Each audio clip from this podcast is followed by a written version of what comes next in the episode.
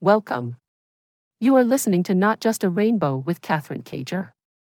All right. Today, I am going to tell you my modest opinion on an interesting topic you probably will love.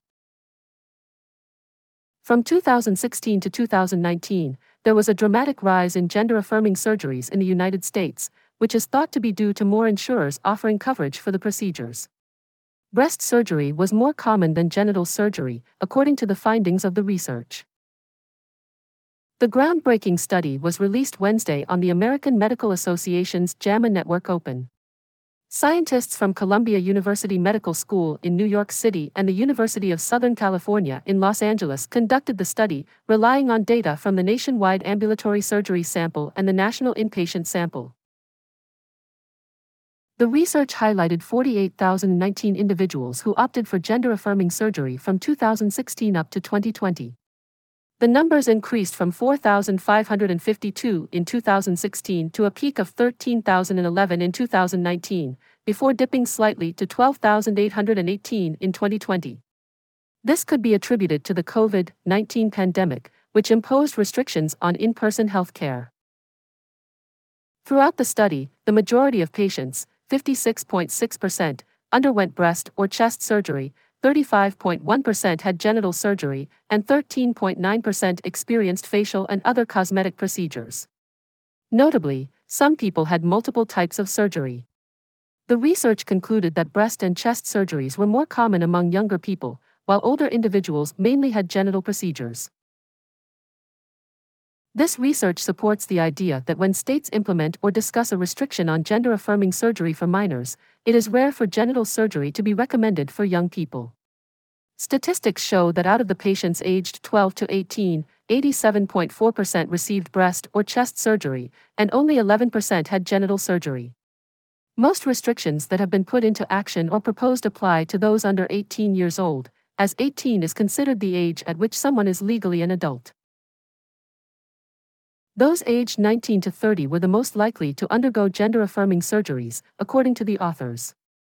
It was found that most individuals started to experience gender dysphoria at a young age, three quarters of patients reported it before their seventh birthday. On average, transgender men spent 23 years and transgender women 27 years living before starting treatments to transition genders. The right wing may allege that more people are resorting to these treatments because of a social contagion, but the authors of the study have a different perspective.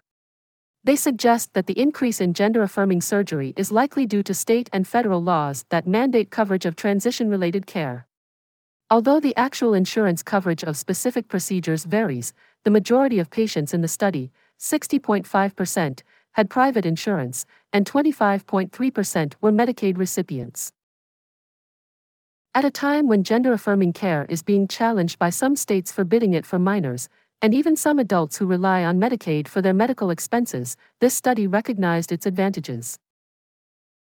Although a number of medical organizations have acknowledged the importance of gender affirming care, a few states have passed laws or formulated policies that limit its availability, especially for young people. These limitations make it more difficult for those seeking gender affirming care to receive it, and also create difficult legal and ethical dilemmas for healthcare professionals. As the demand for gender affirming surgery grows, there is a continuing public health challenge to ensure that everyone has access to equitable gender affirming care in this complex environment. The research conducted does have a few drawbacks, the researchers pointed out. For instance, despite the fact that we extensively documented inpatient and ambulatory surgeries through national databases, there is still a possibility that a small number of procedures were conducted in alternate settings, leading to an underestimation of the amount of surgeries conducted annually in the U.S. Dr. Jason D. Wright, head researcher and chief of gynecologic oncology at Columbia University Vagelos College of Physicians and Surgeons, emphasized the importance of the information they have obtained. It appears that an increasing number of patients have been looking into the option and eventually taking action, however, there was not enough evidence to back it up, he commented. Our study is one of the first to accurately assess the age groups and treatments they have gone through. That's all for today. I hope this episode was useful for you all. Do not forget to share my podcast with your friends and see you soon. Take care. Bye bye.